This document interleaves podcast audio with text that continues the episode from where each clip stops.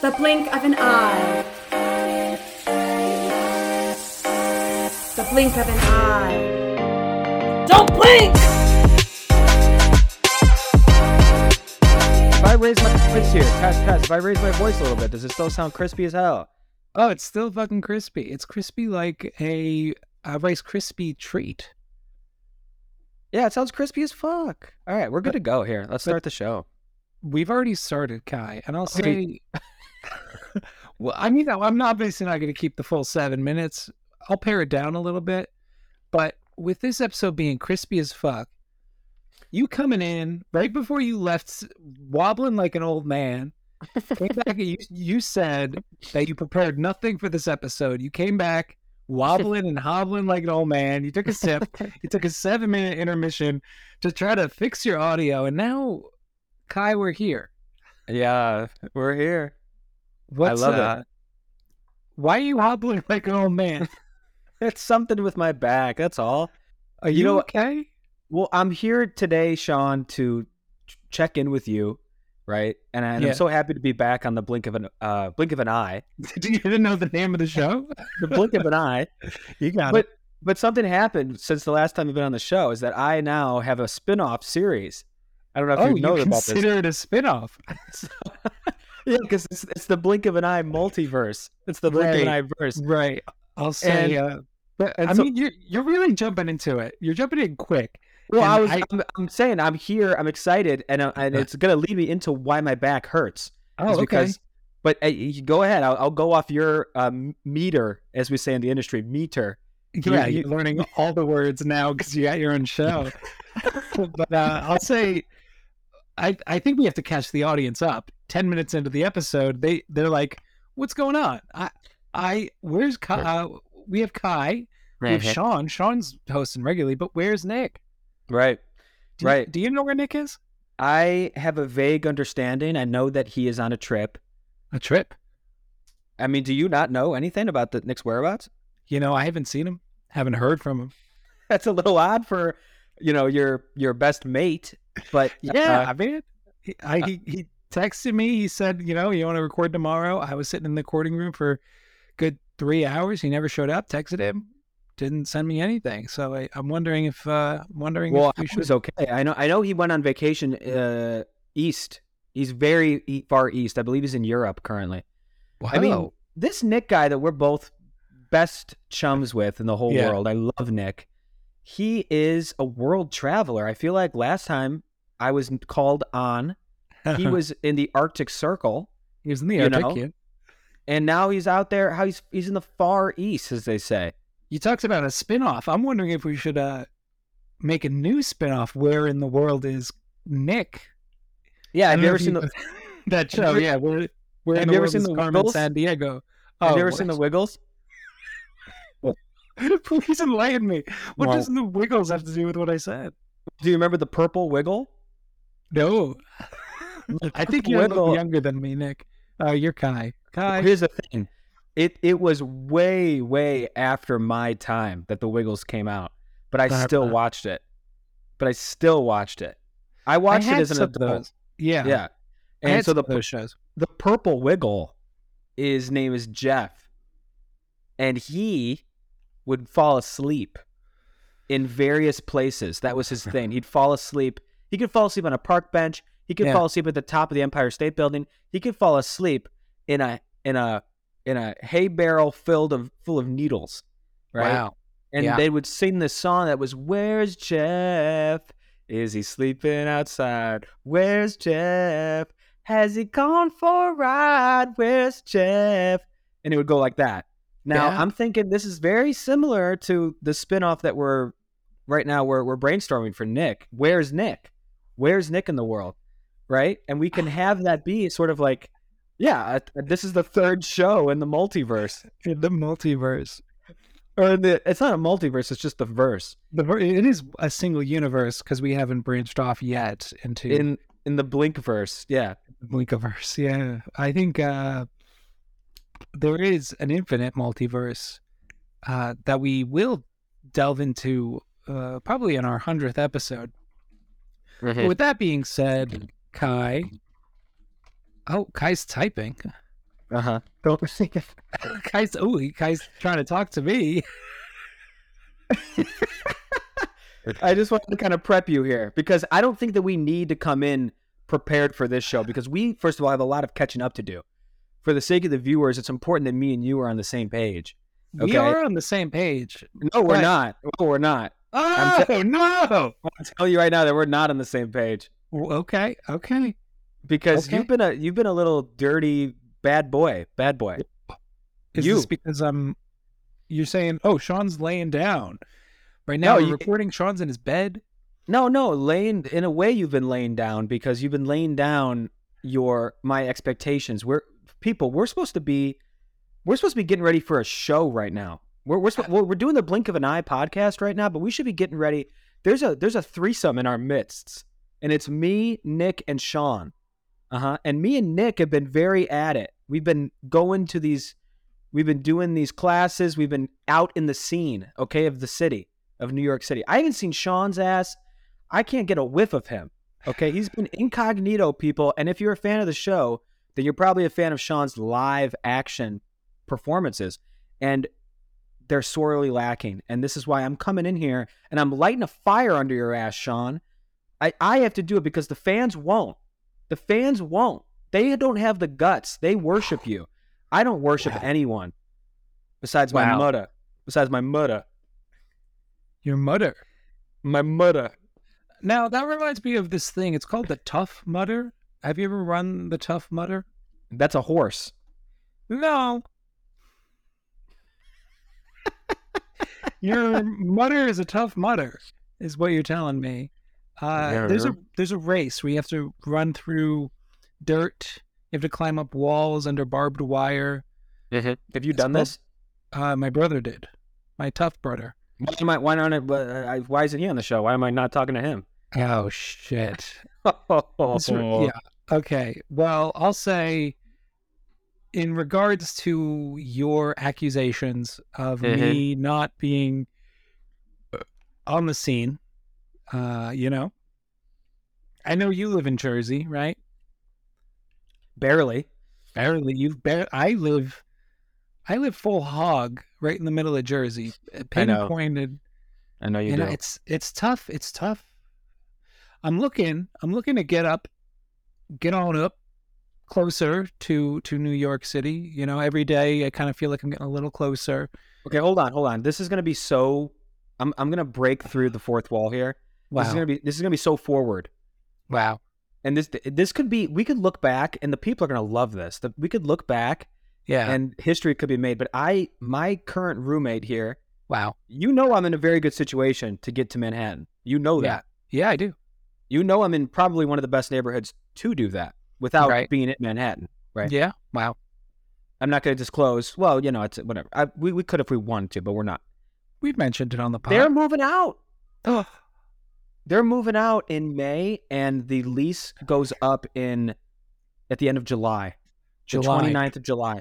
So I need a new roommate by July 29th, essentially. The first date that this new person could come in would be, I think, July 29th or August 1st.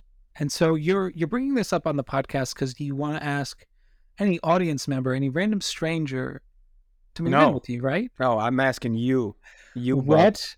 Yeah, because here's the thing. I only need a roommate for one more year. So I want to make it the best year of my life. And who better to spend it with than the best person that I know in this life? Wow. Sean. Wow. Mako. Long A. Make your move. So I want to throw that out there because there's still some time. This is we're only in the middle of April here. Spring has sprung. And it feels looking for somebody to join you in June. July. The end of July. It's really August. Wow. Is it September now or? No. The lease starts at July 29th. I believe like the first date you can move in is like August 1st. So you pay for the month of August 1st. When does your roommate move out? In May. She's moving out because she's a graduate student at NYU. They graduate. She's going back home. So, but she's going to pay the lease through. To the end of July. I can just stay there rent free, is what you're saying? You could stay here rent free from mid May to the end of July, and then you have to start paying. What are you, my dad? No, I could be your roommate. Even worse. What is monthly rent? Well, I don't know if this is going to change or not or go up, but again, keeping in mind the neighborhood that I live in, I think it's pretty okay, right? It's not crazy. It's way too much. I mean, if you have any viewers that are not in the New York City area, I mean, this is ridiculous, people, but I'm going to say the number here out of the interest of marketing this to Sean, but it's $1,300 a month. Per person. Yes. Yes. Exactly. Wow. That's right. Wow. But you really pay for the best spot, I think, one of the best spots in the city without being in the city. Mm-hmm. It's like super accessible. So, I don't know. I guess you've never really gone out with me around here. Like you've never, but you know where I'm at, you know. Yeah. Hoboken. Yeah, exactly. Jersey City. And my apartment specifically is right on top of the PATH. So wow. It's maybe a 5 minute walk, and that takes you right into 33rd Street Station. Now, does the PATH jiggle your apartment? No. Does it wiggle jiggle? No, it's not like that. Does your money jiggle? The PATH is, first of all, underground. Right. Second of all, no, I'm down the street from the PATH. So you come up the PATH, there's a lot of bars. You go down Hudson Street. You said you were right, and I'm on top. That up. Yeah, so it's a 5 minute walk tops. I'm down the street from the PATH. I'm saying some people live in Hoboken, they still have to take like a bus to the PATH. That's not convenient. Convenient for me is walking. I don't need a bus. I don't need anything but my own two legs. And I can get anywhere in the city within a half hour. Anywhere. I dare you to try to, I dare you. I think right now Kai is showing Sean a path forward. I'm trying to show you how to be a fucking adult. But watch our team, watch the threesome explode, people. If it's constant communique, if we have constant communique like that, watch the creativity start to become a wellspring. We use this term wellspring, and I think it's very applicable here to what could happen when two goateed men unite. And then there's another one that has basically a wife that's also committed to these other two men. Watch what happens with that. That's called chemistry. Now, bringing up another point that you briefly touched on just a moment ago, you said, you didn't explicitly say, but you did reference our friend Nick. Where in the world is he? But where's Nick? But here's the thing, Nick, as you alluded to, has a wife. We don't know if they're actually married, but no, they're not. I don't believe they are. Colloquially, we like to say he's married. He has a wife. You know, yeah, you know how guys rag on each other. You know, the wife. Yeah, exactly. That's how Nick talks. Yeah, exactly. And I'll say, I too have a wife. Mm-hmm.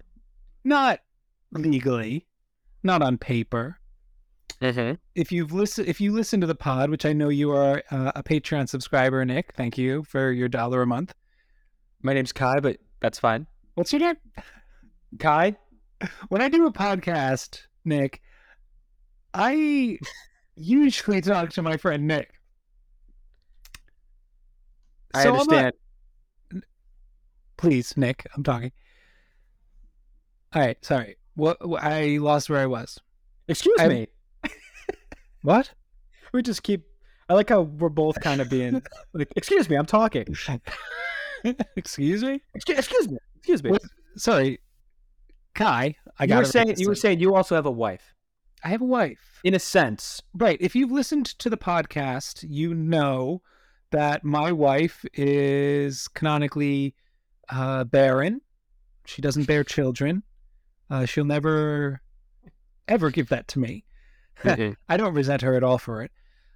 She is a bit of a bum, which is fine. You know, she's got some issues. Mm-hmm. In which she can't work legally and We're waiting for her to finish up this lawsuit so she can get a lot of money. It's starting to dawn on me that that money might never come. Uh-huh. I just tooted. Uh-huh. So, Kai, and obviously all of this is my canonic backstory on the podcast. Some of it is Sean's real story. Yeah. How would you feel about two roommates? That's fine. I mean, it's not the biggest apartment in the world, but that's completely fine. Yeah. It's all about you managing it. I'm gonna be I basically sleep here. Yeah, it's a place to put your hat. I do everything I do in the city, and then I just need a place to sleep. And this is a really good area for also just it's a hub. It's a hub. You know what I compare Hoboken to? It's like an RPG first town. You know, it's got like the main street. Everything's just on one street. It's got like douchebag people, but it also has some friendly people, and they're like, you know, you just kind of feel like you're in a little community. It's a very small, it's a very like familial area, and it's I would call it a reprieve from that big city life. Whereas you come home, you kind of unwind a little bit. There's bars. There's also just like cocktail little places for a nice cocktail. Is there a place to park your car? There, I'm looking at it right now. This is a window here, and we live across the street from a parking garage. Yeah. Wow. There's a bunch of them. So I'm right on the waterfront. If any of the viewers have been to Hoboken, you know that there are like the big, if you look at from Manhattan onto Hoboken, you see the big W. Wow. The W hotel.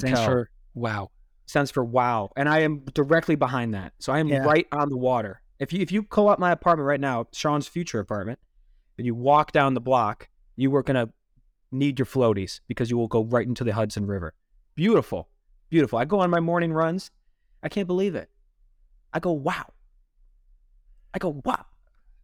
And then I think to myself, where's Nick? Now, but no, I mean, it is a small place. I want to make it clear. It is a small place, but it's essentially going to be all yours. You're going to have full access to most things because I'm not going to be here a lot. But yeah, that's completely fine. Whatever you do with your room. And then it's basically just a big kitchen and then two rooms. Very simple. It's got air conditioning. It's a nice, just appliances, nice modern stuff. The building's nice. There's been no issues with bugs or like rats, none of that. And this apartment is $2,600 a month. Currently, yes. So I don't know if that's going to fluctuate or not, but yeah, it's a lot, especially for the amount of space. But Nick, I'm open. I'm open to looking with you for another place if you find something cheaper, but I think this is the cheapest option for where we're at here. Yeah, I hear you. I understand your little hub world analogy. I've played, Final Fantasy 7. Okay. I got into Pokemon, back in the day. Right. Uh-huh. So I get it. I know. Here's what I recommend. I think you should come by and check it out and see what you think. And then a lot of people right now are moving to Brooklyn. That's kind of the cheapest borough right now.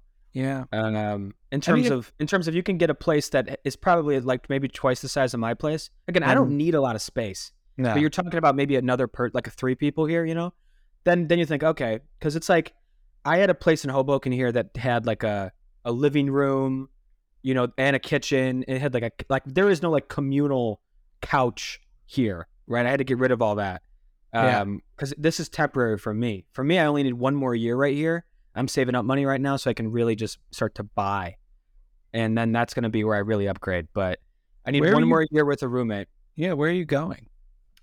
I am looking to just start to buy an apartment, a nice apartment. Oh, okay. Yeah, whether that's in Hoboken here or somewhere else, but, in the city. How do you feel about the fact that it's believed that no one our age will ever own property? They're really saying that. Well, I mean, obviously there's outliers to that, but yeah, I think generally what they're identifying is the amount of debt versus the way the market's going right now. We're going to go into a recession just the temperature of the market. We don't really know what it's going to affect. Yeah, but right now you're seeing a lot of stuff in tech that's kind of going down. But I mean, I don't know. The unemployment rate hasn't really dropped yet.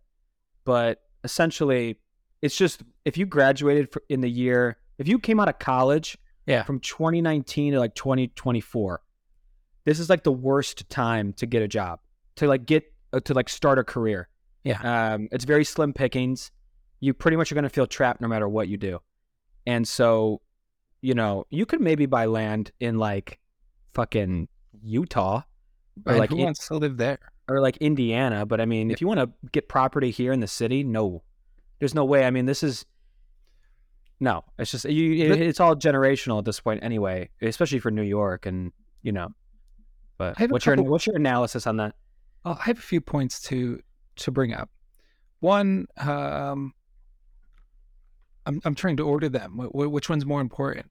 I want to say that this, right before we kind of started talking about this, Kai, I'm telling the audience this, went into the chat and told me that he's going to play a character and that he's joking. He's playing the part of Kai. And so the past 5 minutes where Kai dove deep, he jumped right into it, talking about, you know, owning homes, the market. That was all character. That was all a bit. This is where you come for some good old-fashioned characters. You know what I'm saying? Yeah, that's the good stuff right there. This is the good stuff. This is so believable, right? But no, that was all bullshit. My second point is that I don't think I'm going to be... Well, I'm not going to live in Utah. Oh! You know, I'm not driving down to Canada to, like, you know, pick up some apartment space. Right. But I don't think I'm not planning on living in New York City either. And not like a step out of New York City. Yeah. You know, so I'm looking to be like about a half hour out of the city. Mm. Probably, you know, I don't know. Gonna rent. You're like the Sopranos. Oh, Nick, Kai, whatever your name is. Yeah, you want the Sopranos area. You want like central Jersey, like a little bit western Jersey of northwestern Jersey. Still a drive into the city, but I'll drive, you know, over to the train station. You know, park my car. Well, when are you doing that? When is that happening? You know, once this lawsuit goes through, once we get all I need from you is a year. Yeah, listen, we're not gonna agree to anything right now. I don't want to. Yeah, I would hope not. Yeah, I want you to see it first. There's not a contract in front of Sean, people. Oh shit! Where'd this contract come from? Yeah. So, you know, it's something to think about, but I'm thinking probably not. I'm sorry that I crushed your dreams just now. Wow. But now the seed has been planted. The seed is in there, right? The seed's there. And, you know, I like to think about things. Sometimes I walk away from a situation. I had a job interview this morning. I'm looking for new coffee shops. Don't tell my current boss. And this woman, the Roost. This woman is opening a new shop in a nearby town. And the whole time I'm there, I'm looking at the setup. She obviously doesn't know what she's doing. It would be a mistake for me to leave my situation now to go be with her. And I felt that the entire interview. I left the interview and I kept thinking about her. And I'm going to send an email to her. I'm going to say, if I work at your shop, I know for a fact I'd be miserable, but I fully believe in you. And I think what you're doing is really cool.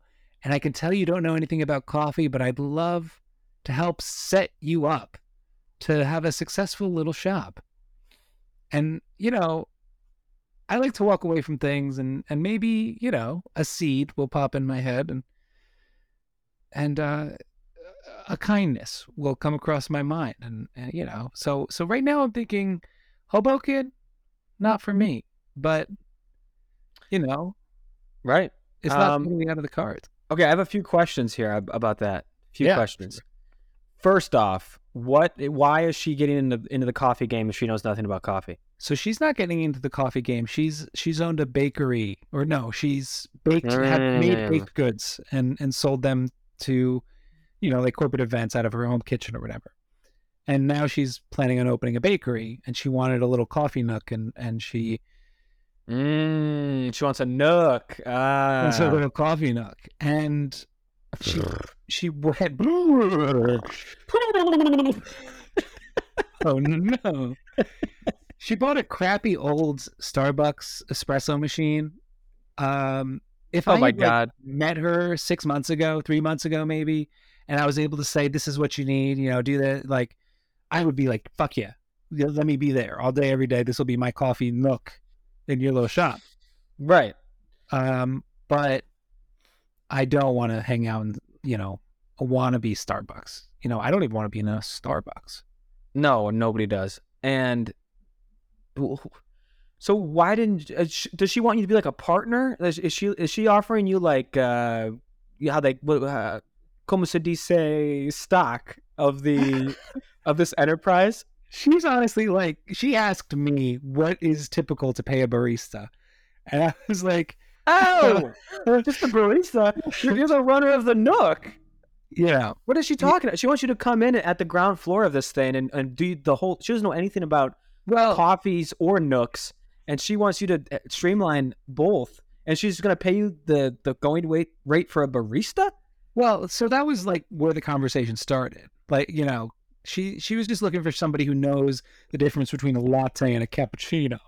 Like, you should be coming in as like the manager. Like your title should be like, you know, you should be like the guy for the coffee side of this thing. Yeah. Whatever title that is, and then you should really be pretty set on a percentage of this place, because she wouldn't have that without your expertise coming in, right? And you're a friend, and then, you know, you can support her. You know, this would be like a full-time thing for you, right? But it doesn't make any sense for her to just expect you to just be a barista here at a like, people that take a risk for their friends, and I'm all for support. I'm helping out my friend now. He's got a company and he's starting it up. But to go full time and then not like upgrade at all is a little bit of a risk, right? Because, you know, maybe, I mean, is there a way you can work out like being like a wise wisdom to her? Yeah, and help her get going, like a part time help out. That's what I was thinking when I left. I was like, okay, like I can see the potential here.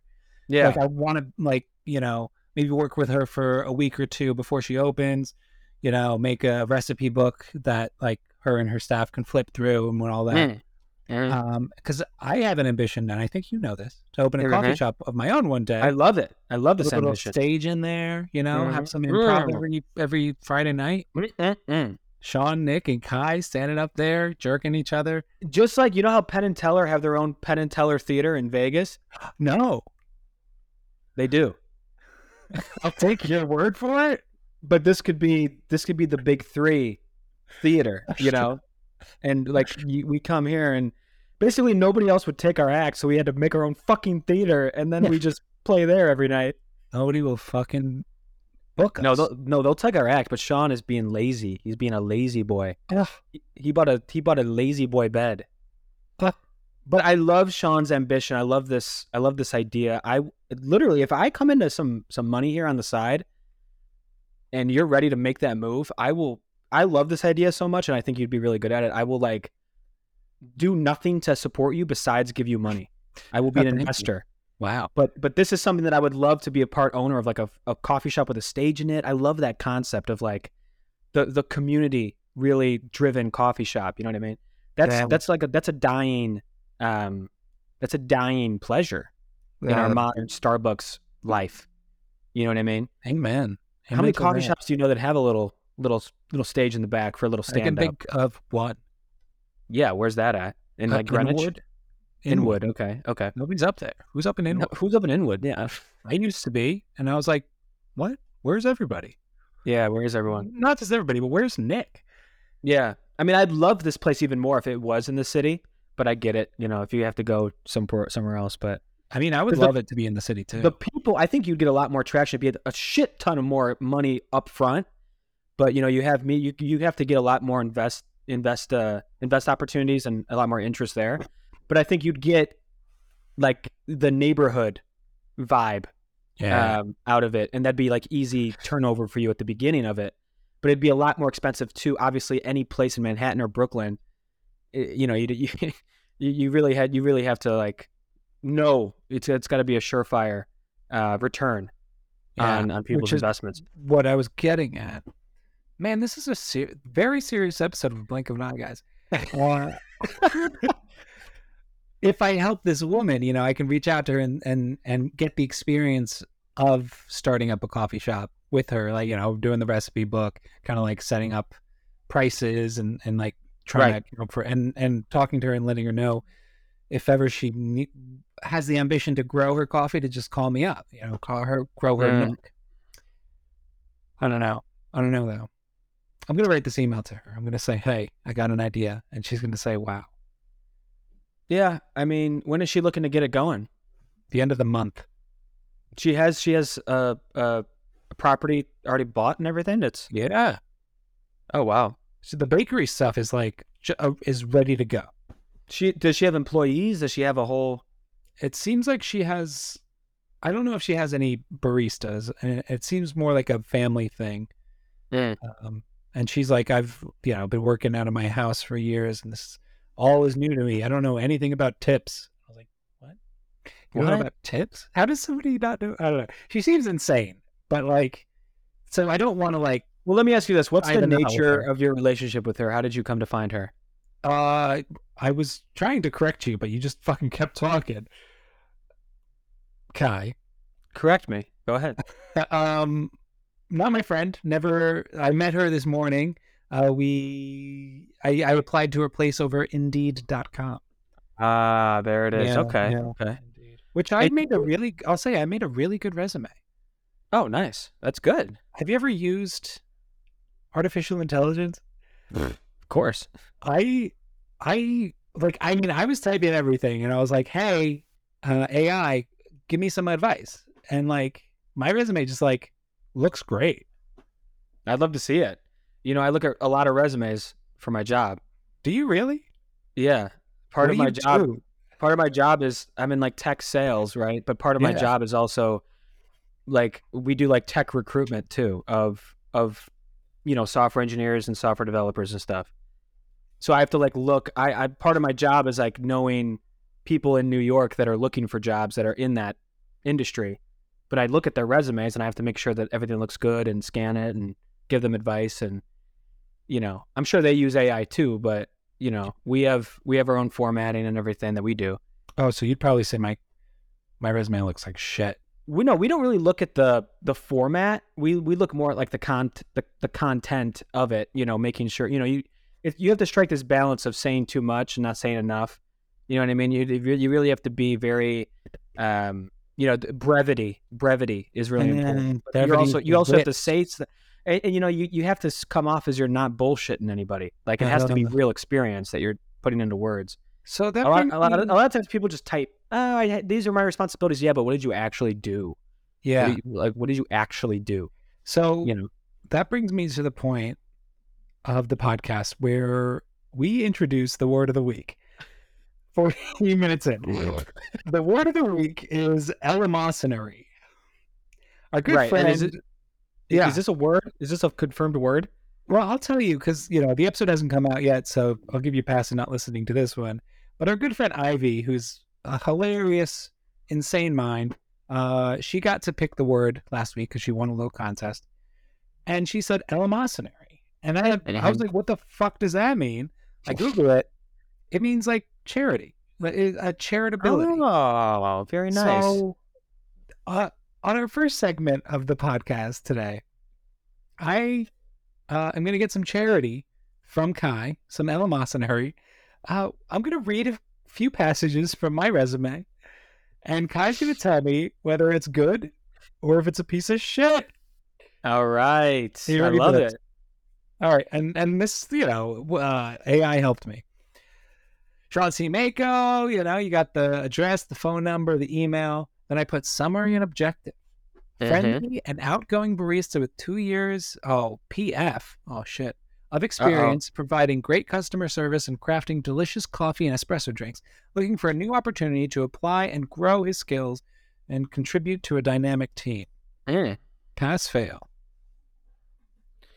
I like it. Yeah, so a lot of times you do see at the top of resumes, you do see like the like a mission statement or like key areas of expertise. People will like list stuff or they'll give a very general outline.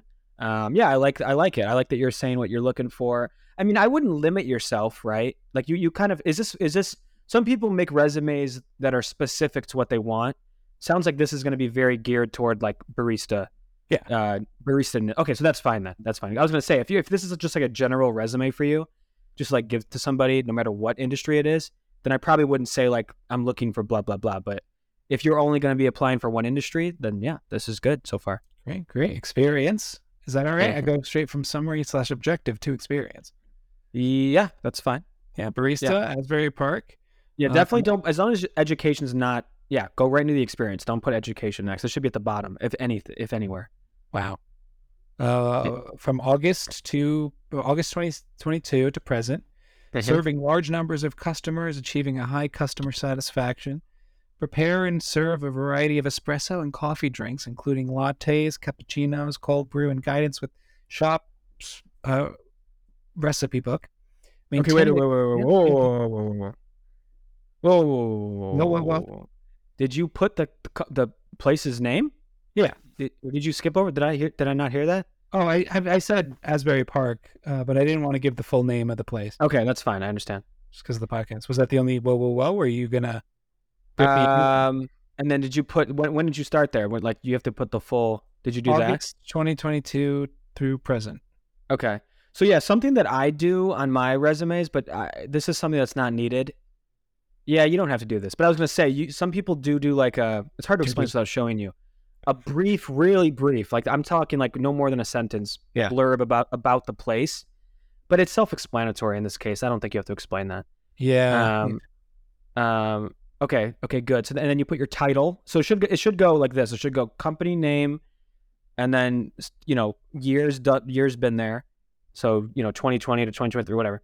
And then, title, so barista, and then where it is, so you know, North Bergen, New Jersey, and then you start to do like bullet points. Or what did you do? Did you do bullet points, or what did you do? I got bullet points. I have it in a slightly different order, but I have all that stuff. Okay, so good. I just want to make sure you have all the stuff. That's all that matters. All right. Okay, good. Continue. Okay. Maintain a clean and organized workspace, ensuring compliance with health and safety standards, train new employees on drink preparation, housekeeping guidelines, and proper closing out register. Yeah. Okay. So I would emphasize the training and the leadership. That should be like at the top, because that always is something that people are going to target as notable or like in you know. How do I say this? If you're at a point where you're training other people, what does that automatically say about what position you're in at that company, right? Yeah. If you're already mentoring newer people that are coming on board, if you're like helping ramp them up, onboarding them, if you're like a mentor in the company, what does that automatically say about you?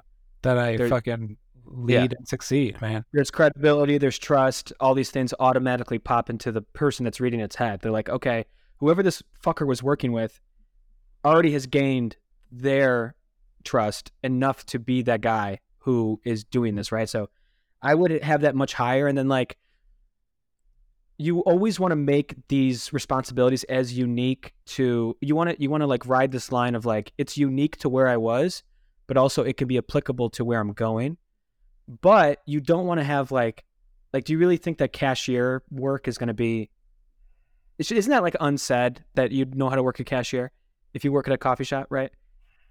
Like, you know, you want to find like spicy things, like really nice and spicy things that like are kind of unique about your situation right now. That like, oh yeah, they do have me like, I don't know, like do maintenance on the machines or something. Like, I really don't know what it's like to be a barista, but that seems like an important thing that, like, not everyone would have that responsibility, right? Yeah, I'll say the thing about this job that was really tough to extract things from, the boss is like a micromanager. She wants to do everything. So it's, you know, even though she gives me a little leeway more than other employees, it's not much. And that's one of the main reasons I'm leaving this place, is because I'm getting bored, and there's like, you know, there's not much growth for me here. Right, which is important. It's important. I need to grow. I'm a grower. That should be in the top thing is I guess looking for the growth. The apply and grow new skills. I guess I could, you know, elaborate on that a little bit. Mm-hmm. Yeah, you always want to put like your reason for leaving and like what we call it the the opportunity. What is the ideal opportunity for you? So, you know, the ideal opportunity for you, you probably wouldn't go somewhere new unless you were comfortable there, knowing that there was a clear path for you to grow.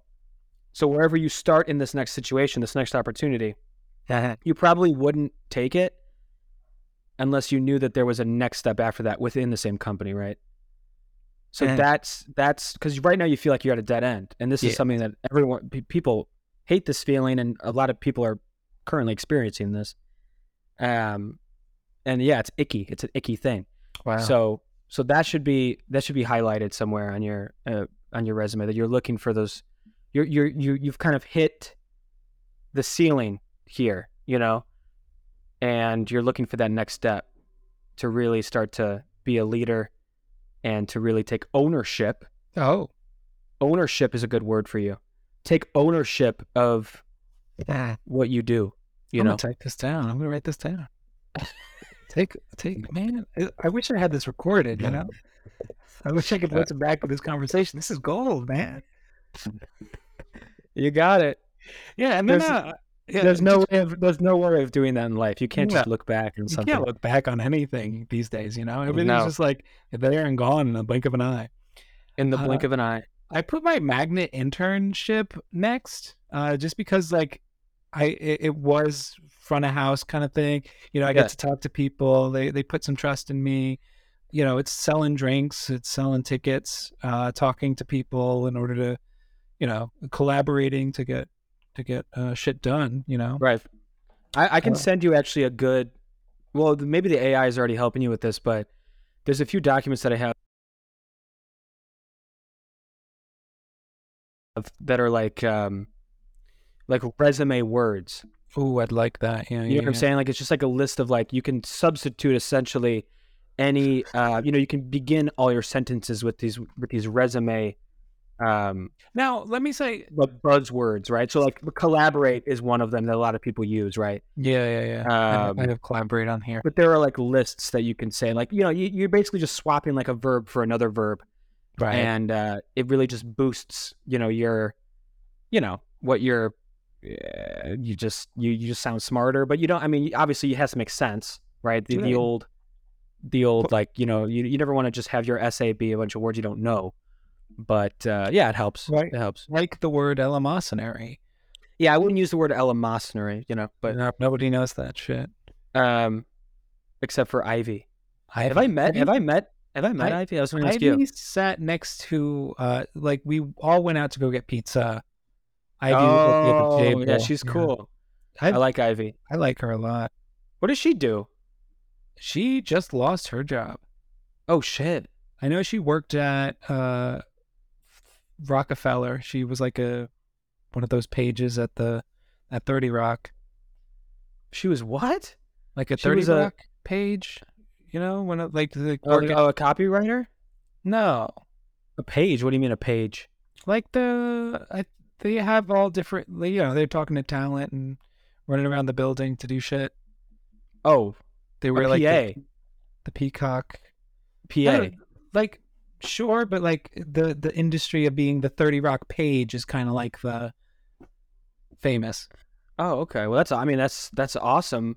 I'm at once amazed by this career and also very sad because you just said that she lost this job. Well, no, because though she recently was in... something else. She was I don't know. She lost a different job. Oh, so she's still doing the Rockefeller. No, she wouldn't. No, she's not doing that anymore. That was years ago. Oh, I don't know her that well. Oh, okay, all right. We were talking about how she's a brilliant mind, and I'm sitting here thinking, what am I, chopped liver? Well, I mean, you're an okay mind. You're like 2 years from brilliance. You know what I'm saying? Yeah, I'm on the verge of brilliance. That's true.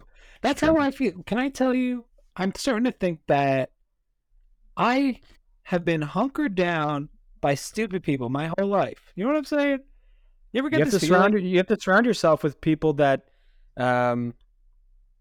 generate that creative bug in you, that want to see you, that see that in you. You know what I mean? And no, when you run in certain circles, it's amazing how I feel about how much writing I've done. For example, like everyone knows, I do a little screenplay writing on the side. Of course. But I could never write enough, and I always procrastinate, and I have all these outlines and all these, some specs are done, but the best ones are still yet to be written.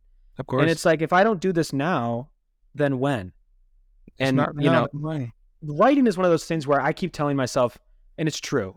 It sucks that this is true, but when I've chosen writing as one of my hobbies, and it sucks that I could realistically break into the industry at like 40.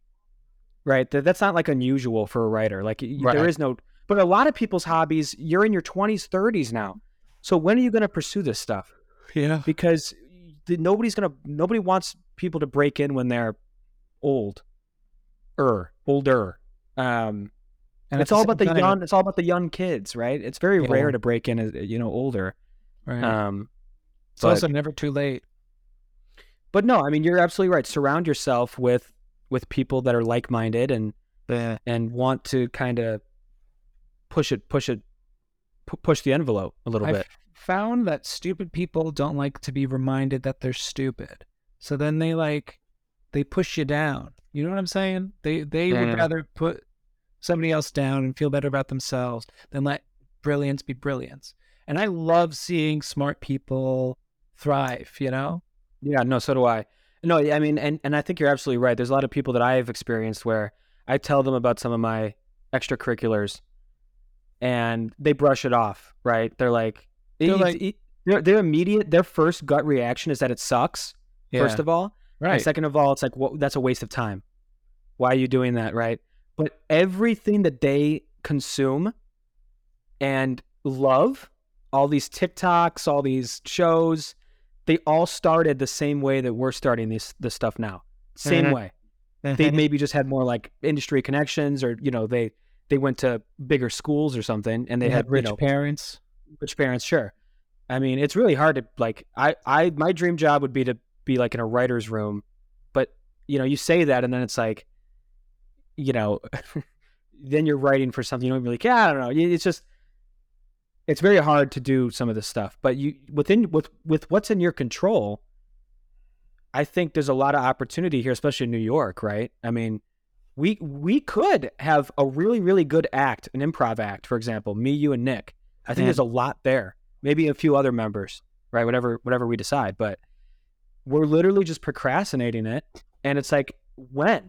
If not now, then when? Because they want the young blood to break in. They don't want old meals to break in. Like Peter McNaffery is not going to break into the scene now. He's probably at the pinnacle of what he's going to accomplish, which is amazing. He's like the wildest, most talented guy I've ever met. But he's not going to be like the new, fresh improv alternative. Like, oh my god, like this is comedy. Peter, I will say, I might bleep the name, it's because I don't want anybody to look stupid here, but Peter McNerney is like the improv guy for improv people. He is like famous in his own right, and his wife. Dude, he's amazing. He's absolutely mind-blowingly good. That's like insane. What are you doing tomorrow night? I was maybe gonna get dinner, but it's tentative. But after that, I'm free. So he's doing his show tomorrow night. Yeah, Trike. Yeah. And he's doing it solo, which might be horrible. What? It might be amazing. It's just one-man improv. I'm there. 9:00, Magnet Theater. I'll have to double-check, but that sounds actually really interesting. Yeah, I want to check that out. Amazing? Yeah. I have to be in the city. I have a little improv jam with the UCB to like 6 p.m. So you can't make like a 4:30 show tomorrow? No. What about next Saturday? 3:30 to 6:30, I think, is my class. Yeah. But next Saturday is my last show, by the way. Oh, next Saturday. Actually, no. I think we have three more shows, three more Saturdays. Tomorrow, then 2 weeks. Okay, maybe I can miss, because I do want to see that show while you guys are doing it. So it's only on Saturdays and only at 4:30. Yeah. Okay, little plug for the people there. Go see Shawnee boy. But getting at it, if not now, then when? I'll tell you, on my drive home today, I had a job interview at 10 o'clock. I was running chores beforehand. I worked, 6 hours on the floor on my feet, break, jam packed, making lattes for people, making cappuccinos when people didn't know what a cappuccino was. You know what I'm saying? Then I get I clean by myself this whole fucking shop. It was a dirty ass mess for 2 hours all by myself because the scheduling sucked. I get in my car, I'm driving home, and I'm like, fuck. How bad do I not want to do this podcast tonight? And that is the thing that is stopping me from saying, all right, guys, why don't we start this improv group on Wednesday nights or whatever the fuck it is. And God, I just got, if not now, then when? I just got to say, well, I'm tired, my feet hurt, but I'm still going to do this. To expand on my advice for this, and again, I'm learning this too. I'm bad at this as well. But this is kind of what I've been learning about this, is that these are all these things that we're kind of letting slip through the cracks are things that we do not have to do. They're not obligations in our life. They are treated as hobbies in our life. There are no deadlines to my writing. There are no deadlines to us doing any of this stuff. It will never happen unless we just do it, right? So there's that. And then you think, okay, well, it's just not the right time. I have a busy life right now. My world is just packed, and that's fair. I mean, there needs to be time for you to just relax and just unwind. Yeah, of course. But when you are just alone, and you do have a day where you don't have nothing going on, right? What does your brain think to do? Does it think to go for a hike? Does it? If you just meditated, close your eyes and just thought, where do you get pulled to? You know what I mean? If I sit on my ass for more than a weekend, I feel like shit because I didn't write. So there's something in my brain, a little bug that says, hey, fucker, you didn't do shit, right? And now this other spinoff show that I have is kind of taking that place. Writing isn't at the forefront. I'm focused on that. So that's fine. But you know what I'm saying? If you just kind of were with yourself and just alone, no phone, where do you kind of think this time is being wasted on? You know what I mean? Is it oh, I should be reading more. I should be doing more improv. I should be doing more improv. I should be writing. What is your body telling you to do? You feel a little bit of a pull or something. It's because a lot of stuff you just kind of throw in front of your face, TV, video games. It's just to distract your brain from getting pulled into that. So we want to see what Pedro Pascal is doing, but we need to be Pedro Pascal. Well, there's only one Pedro Pascal. Okay, but.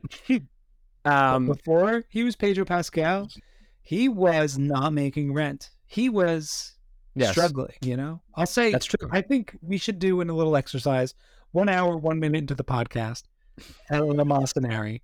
We're both going to close our eyes and we're going to explain. We're going to say where our body, where our mind, where we are being pulled to. What is it we want to be doing?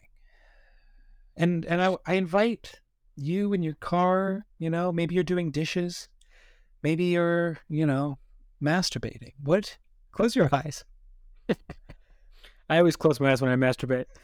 Well, I'm asking you now, if you ever masturbated with your eyes open, I want you to close your eyes. And where are you being pulled to? Mm-hmm. My answer was going to be masturbate. But that feels insincere. It's to write, I'll say. I need to write my children's book. Yeah, that's, I love that idea too. You have a lot of good ideas, and it's like, you know, get after it a little bit, but now, within reason. I mean, you don't want to. What am I going to say here? You know, when somebody becomes a professional writer, their deadlines turn into no deadlines, or maybe your agent says, "Hey, you know, can you give this to me in 6 months?" Deadlines all of a sudden become like, "Okay, we need this like draft in like 2 weeks, 3 weeks, or maybe a week." Like it becomes your job, right? And then you get jaded from what you used to love, right? You loved writing, and now all of a sudden it's this task that, you know, you're it's not your writing, you're writing someone else's thing, you know, or you're like a story editor, which is still, to me, sounds like a doper job than what I do now. Yeah. But this is what happens, right? So it's like, enjoy this time now where you can do write work, whatever you want, and just send it to your friends and say, hey, if you have any connections, you know, this is the part where me and you can just essentially just send our material into competitions, into agents, into just a little network action, send our portfolios around, and it could be whatever we want it to be. We can be as market center as we want it to be. You know, obviously people want to see like a speck of like certain things, right? Yeah. Yeah. They want to know that but you're not writing someone else's shit. You're not writing an episode of Modern Family. No, fuck Modern Family. Okay. But you know what I'm saying? Like, where is your body? I know what you're saying. Write that children's book. You know what I mean? I'm going to write it. Fuck you. Get off my back. I'm going to write it. And it sounds to me that you're putting the cart before the horse. I think you're a little cynical about cynicism. You're a little afraid of being jaded. Cynical of cynicism. That's a beautiful quote from Sean Mako. Mako. From Sean Mako County. All right, Nick. Right, Nick.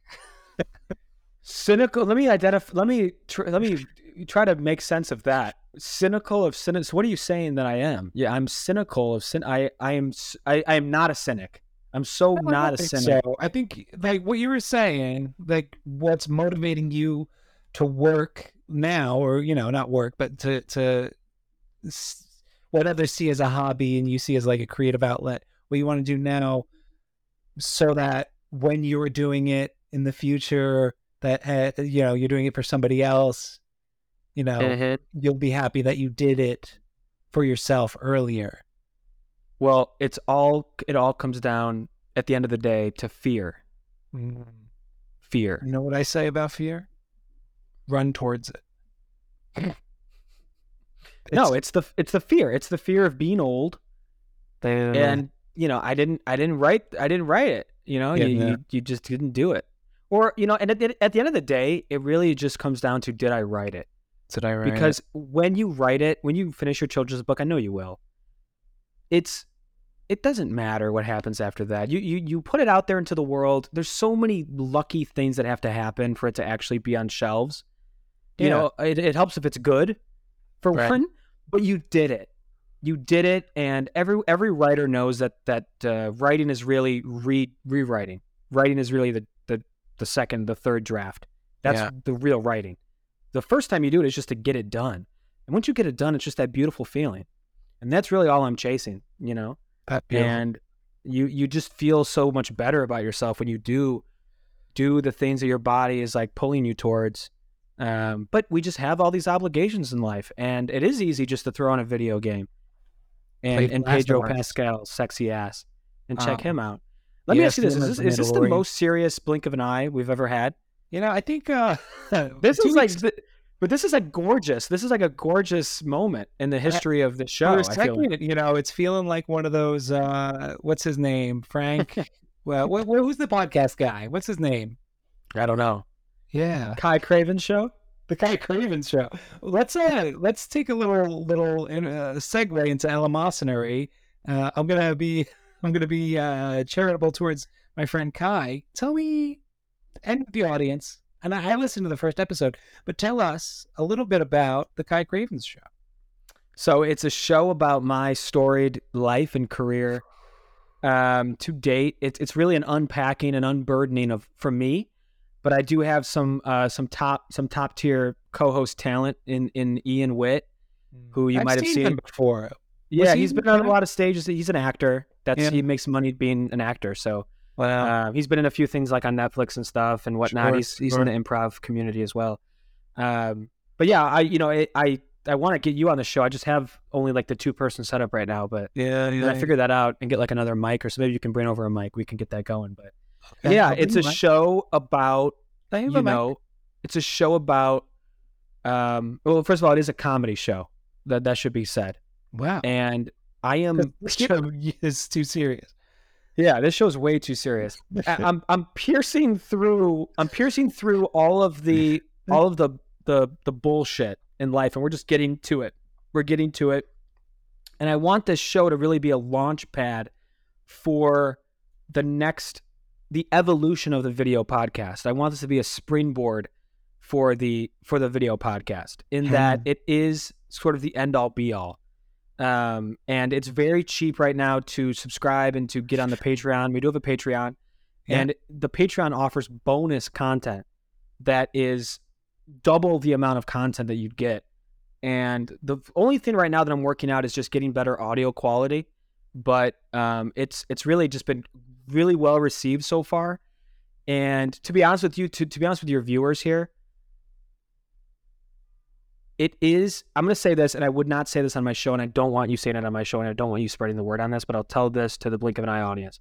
All 7 of us. It's making fun of podcasts. Yeah. It's a satire of podcasts. And we're about to, this next episode that we're filming, I don't know if people know this, and it's funny because I haven't told anyone about this. And I'm telling you now because I want you to kind of get excited about this. Okay. It's all scripted. Whoa. Like no one's in on the joke besides me and Ian.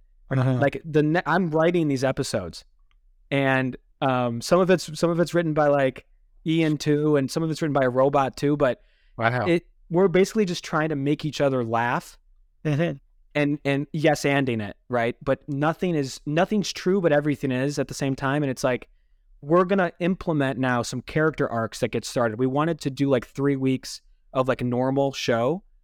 And this next episode that we're filming on Sunday is going to be where we start to get into like the conflict of this whole series. It really is like a series. Yeah. And it's going to be like me and Ian going we're going to start to be assholes to one another, and people are going to think it's real. Because I'm not ever turning to the camera and telling people that it's scripted. You know what I mean? I'm not ever going to turn to this. No one's in on it's a satire, right? So we're gonna intentionally blow up on each other and make it seem like a big deal, and make it and really get like weird into each other's lives, and there's gonna be a lot of weird information. And so that's all coming up in the Kai Cravens show. It's really an interesting project. Wow. And it's very cheap. Follow them on Instagram. It's great. KY, and I changed my name to KY to kind of break through all the bullshit. I've realized now that the KAI is everywhere. If you look up just KY Cravens, I come right up. Yeah. The show, you know what I mean? But KAI, there's a lot of famous people now that have that. And so I wanted to avoid that altogether. And I think that we settled on something good here because, you just kind of get it more in front of people when it's just, you're the only one with that name and all that. So I do request from the Blink of an Eye team that they go back and they change it to KY. For every show.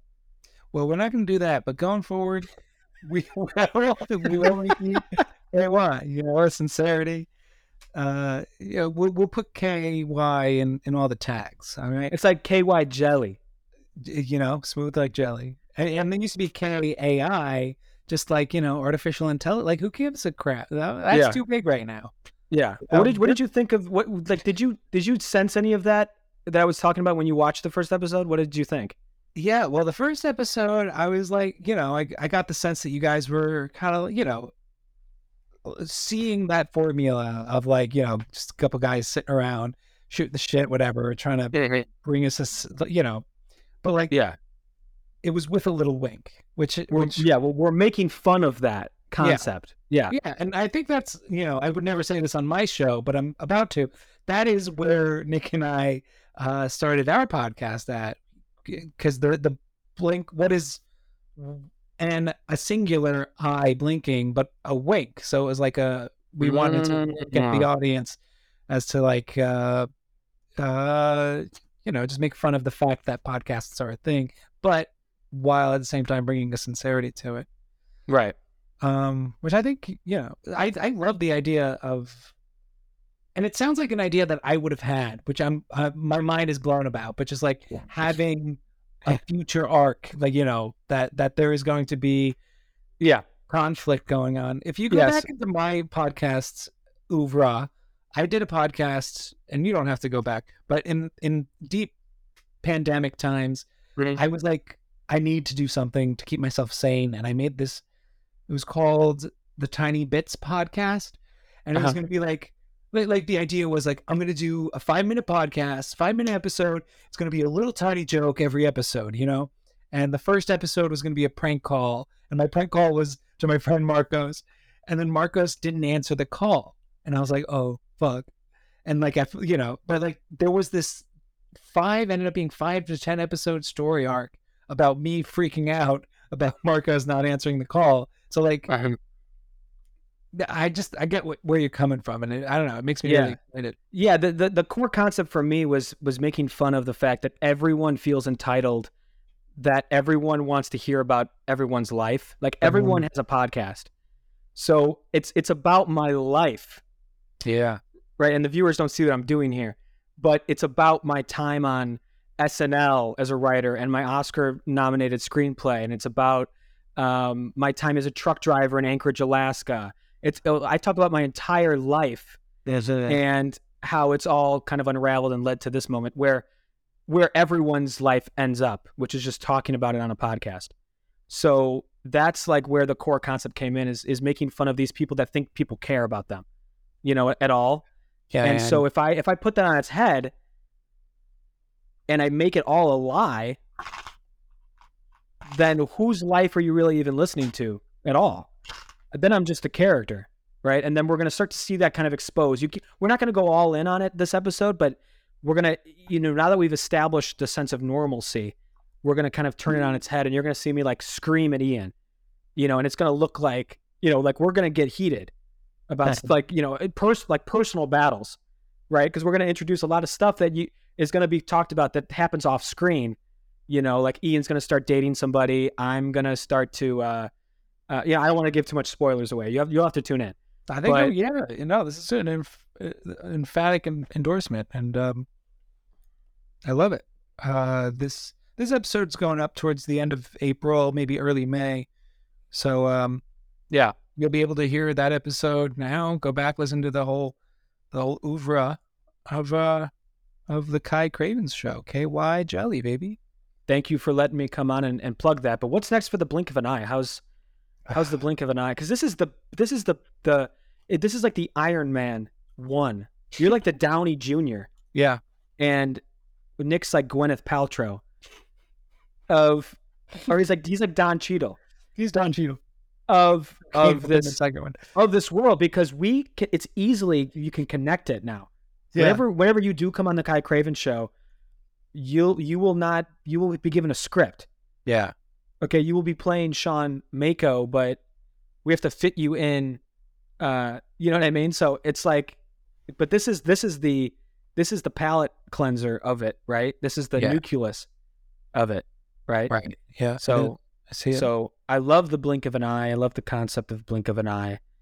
I love having the podcast. What's next for the blink of an eye? We are, you know, we're looking, we have 2 patrons right now. We've had 3 patrons overall. Somebody's credit card got declined. It's fine. You know, we're still going week to week. I think I fall into these bouts of being depressed, and I hate doing all the publicity kind of stuff. Yeah. I think Nick's kind of like more, he seems to want to do some of that stuff, and I think when he gets back from his vacation, he's gonna. We're just trying to keep bringing guests on. If this other AI works, that kind of cleans up an audio file, we might start doing some recording in person. Mm-hmm. And you know, totally remove background noise if you know that's possible. Mm-hmm. yeah, we're just looking for more funny guests. I have a whole list of people who's going to come on. Yeah. You know? Yeah, just keep tuning in. Yeah, I like the both of our shows, I think, at the heart, we talked about the core, but now the heart is not the core. No. Is our me and you and Nick, we all kind of want to have this sense of community in our respective, what would you call it, right? Like a little improv scene that we're a part of, right? And New York 2023 improv. And lot of, I think, the improv that the people you see when you're trying to do improv, I think there is a calling out, like people are really want this sense of community. People want to make friends. That's a big and then you just see them go home at the end of rehearsal, right? They, you know, with a kind of a shifty eye, like, are we going to hang out? No, okay, I'm just going to go on the train and go, right? But yeah, I think that's a big part of both Nick and I's vision for the podcast to everyone who's been on the pod, you know, or a part of this community, except for my friend Marcos, because he doesn't do improv. Fuck that guy. He listens to every episode, so still fuck him. I love you, Marcos.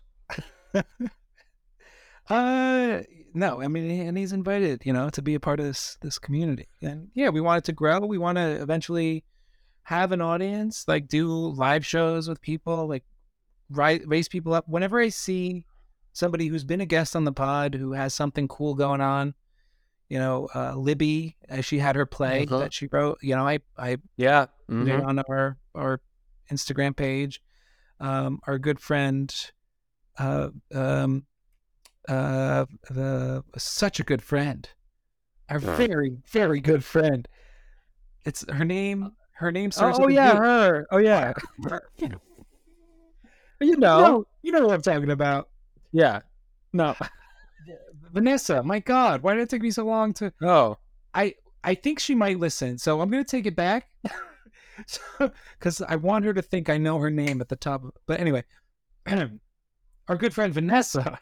Vanessa, yes. She has her little theater, you know, neuroscience theater Instagram. I like to promote that. Oh, yeah. You know? Yep. Mm-hmm. You know, I want to be the Iron Man of the magnet. And I think it's there for the taking. I'd love to be like, I think you're like a good figurehead for that because you do garner a lot of respect in this community. Like everyone seems to know you and everyone loves you.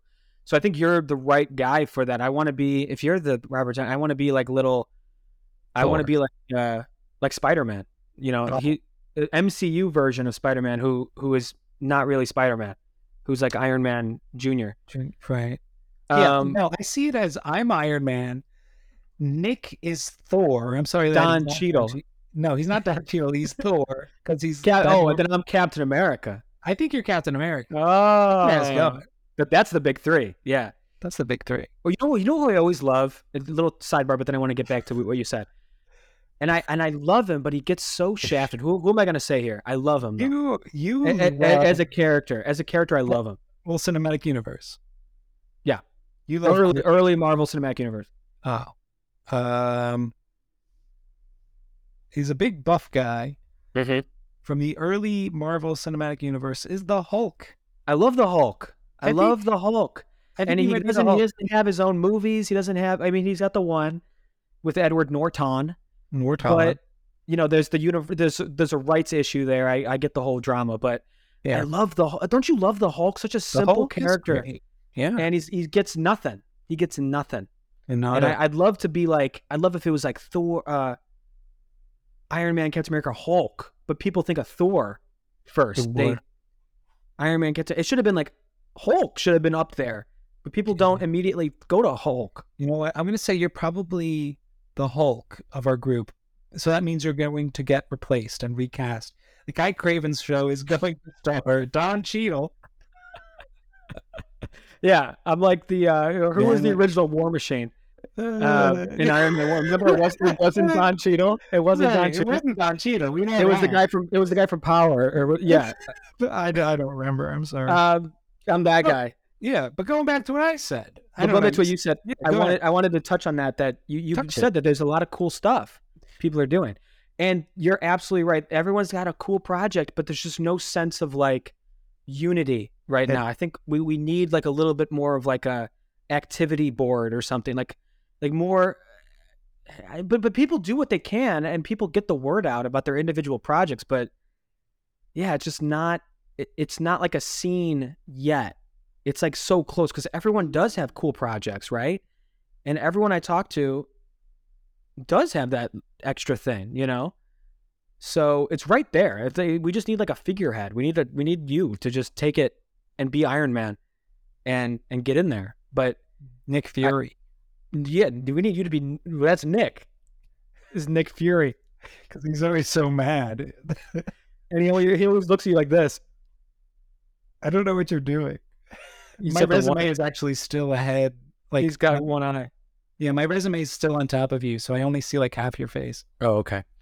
But yeah, I mean, I think part of that is if you do move closer to the city, I think that'll be a big thing for you. Yeah, lighten the load a little bit. Is this new place you might work? Is that closer to the city? No. Okay. No. I was thinking about looking further north, but I don't know. I'm still waiting for this lawsuit to. When is that due for that? She's saying April. No, I think it's April. She's saying May. Yeah, I was gonna say it is April. It's April. She said May, but you know. So what's the best case scenario? I mean, I don't know if you want to talk about this or not. Do you? You know, I do have a question about that. Go ahead. Okay. What's the best case scenario coming out of this? I might cut this. I might bleep it. Okay. We keep it in, but it's you know. She gets, so she fell on the job when she was 17, and she's 25 now. So that is 25. So that's like 8 years of back unemployment that would like hit her pocket immediately. And then she would be on unemployment, disability. Mm-hmm. And disability checks and all that. Yeah. Mm-hmm. And so it would be like a big kind of thing in her pocket. And we've talked to, you know, we want to move in together. Mm-hmm. We want to move up north.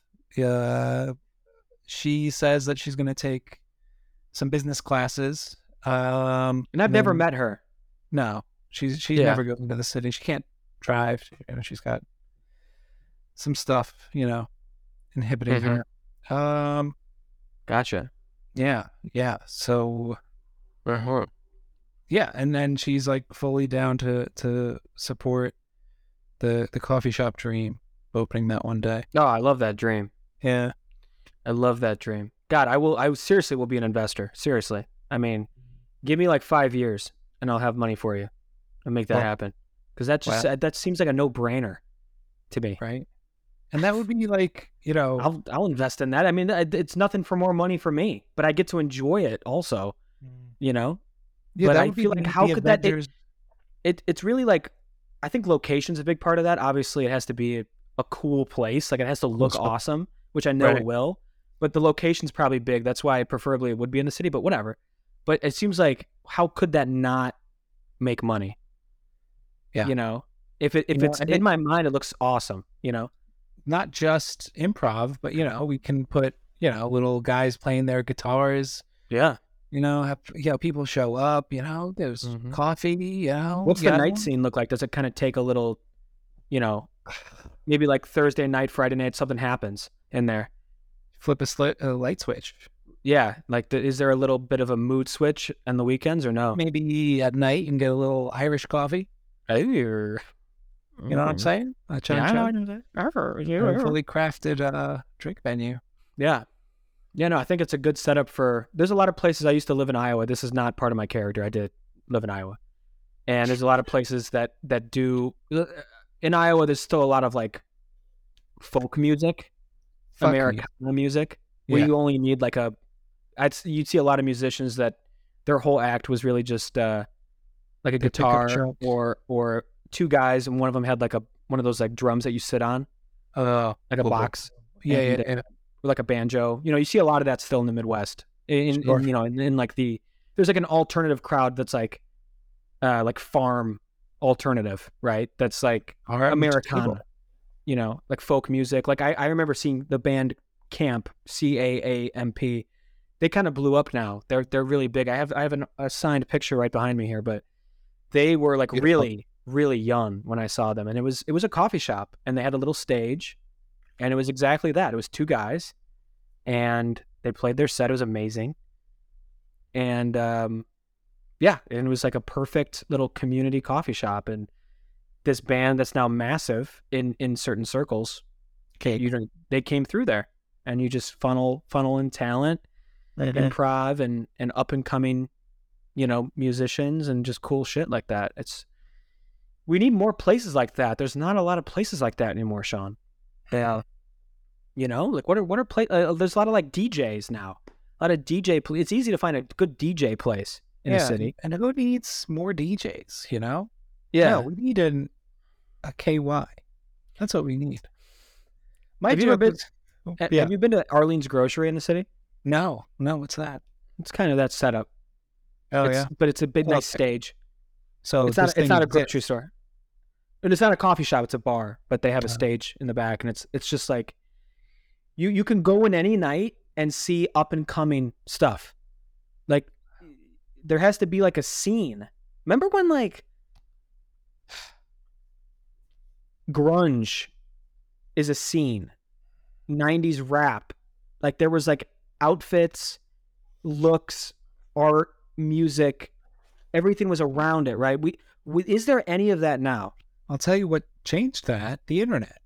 Is that what it is? Now we have microcosms. We have like, it used to be the culture and the side culture. It was like everyone followed one thing, and people were like, oh, I'd want to be against that. So they would go to the side. But now it's all these little chromatopes, all these circles, all these like specific niches. Like I can watch, you know, I can literally just Google right now, a woman dressed as the Joker, farting on a cupcake, and I guarantee you that you can find that video, and not just find that video, but find a full culture that surrounds the love of this type of video. Right.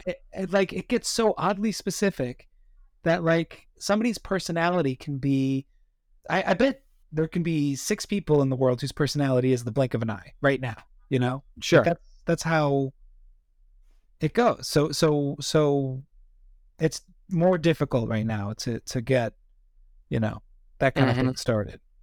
But I think that's what we need. That's what we want to do.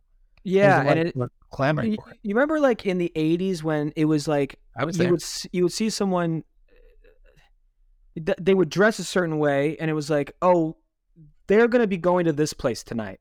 And like I can assume, based on their look, that they belong to this niche, and they'll probably be going out in this neighborhood tonight or this scene, and they're gonna go see the Clash tonight. Yeah, you know, they're part of this scene. Like, oh, it's clear to me that this guy, you're wearing a big gray suit, you're gonna go see the Talking Heads. It's all just a bunch of like there is no like true style anymore. There's just nice outfits and not nice outfits. Like there's not like, I'm not walking. I do see a little bit of it. You know, I think New York more so than most places has it a little bit. Like you see like someone in like a really interesting outfit, but it's like, I don't know what scene that is. It's just like oh, okay. Like that's cool. Like, you know, you see a lot of like an expressive sense of style, people. And obviously like there's always like the predominant like drag queen community here and everything, but sure. You know what I mean? Like you could like be like, oh, this is a blank guy, this is a blank girl, or blank whatever, you know, human. Like, oh, this is a I feel like in the 80s and 70s there was so like, let's talk about disco. Like, oh, this is a disco guy, like he's going to be going to this place tonight, he listens to ELO, and that's like those are his friends, that's what he belongs to, right? There is no that anymore, right? There's no like scenes. It's weird, and I think you're right. The internet definitely has something to do with it. They just vanished. They just totally vanished. Kai. K-Y. My friend, we have to land this plane. I've been thinking this for the last 30 minutes. This bird's going down. This bird, you know, this is twice the length of our most recent episodes. We've been but this is life-changing stuff. And it's good stuff. And I think two people will get to the to this point of the podcast. How do we land this plane? How do we incorporate everything we've talked about today? The growth of man, you know, the charitability, you know, the word of the week, which was a word that eleemosynary, you know, right. What else did we talk about? We talked about rooms, getting together. Well, let's make something crystal fucking clear for the people here. Is that we had plenty of eleemosynary tonight. We were very charitable with our words to you. Exactly. I think that there's a lot of good stuff here to kind of digest and think about. And I certainly feel like I was given a service for no compensation from Sean here. I love connecting with Sean. Love it. Love connecting with Kai. So there's the charitability. There's the charity right there, right? You do something without expecting anything in return. This is charity. And we do this podcast. We don't expect shit. Except we want you to log on to patreon.com/theblinkofan eye and the patreon.com/the Kai Cravens show. That's right. That's all we expect. Well, that's all we expect from you. That's really nothing. It's still a charity. Much. $2. $2 a month. $1 to me, $1 to him. Right. But to end the show, I think maybe we should talk about the word next week. How about it, Sean? You know what? We have taken recently to asking our guest to come up with a random word. Since you are a guest host today, I want you to think of a random word of anything at all that we can use as inspiration for next week. I'm thinking L. I'm thinking O. I'm thinking J. Log.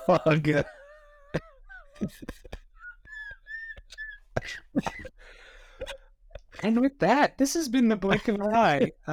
We are a show. We are up every 2 weeks. Follow us on Instagram. Follow us TikTok. We're on all the things. Our episodes have been getting pretty good. This may have been a little off kilter, a little off form, but I think it was an amazing conversation. You never know what to expect on The Blink of an Eye with Sean Mako. And with that, Kai, you can go fuck yourself. Thank you, Sean. I'm going to turn this off. Nick usually does this.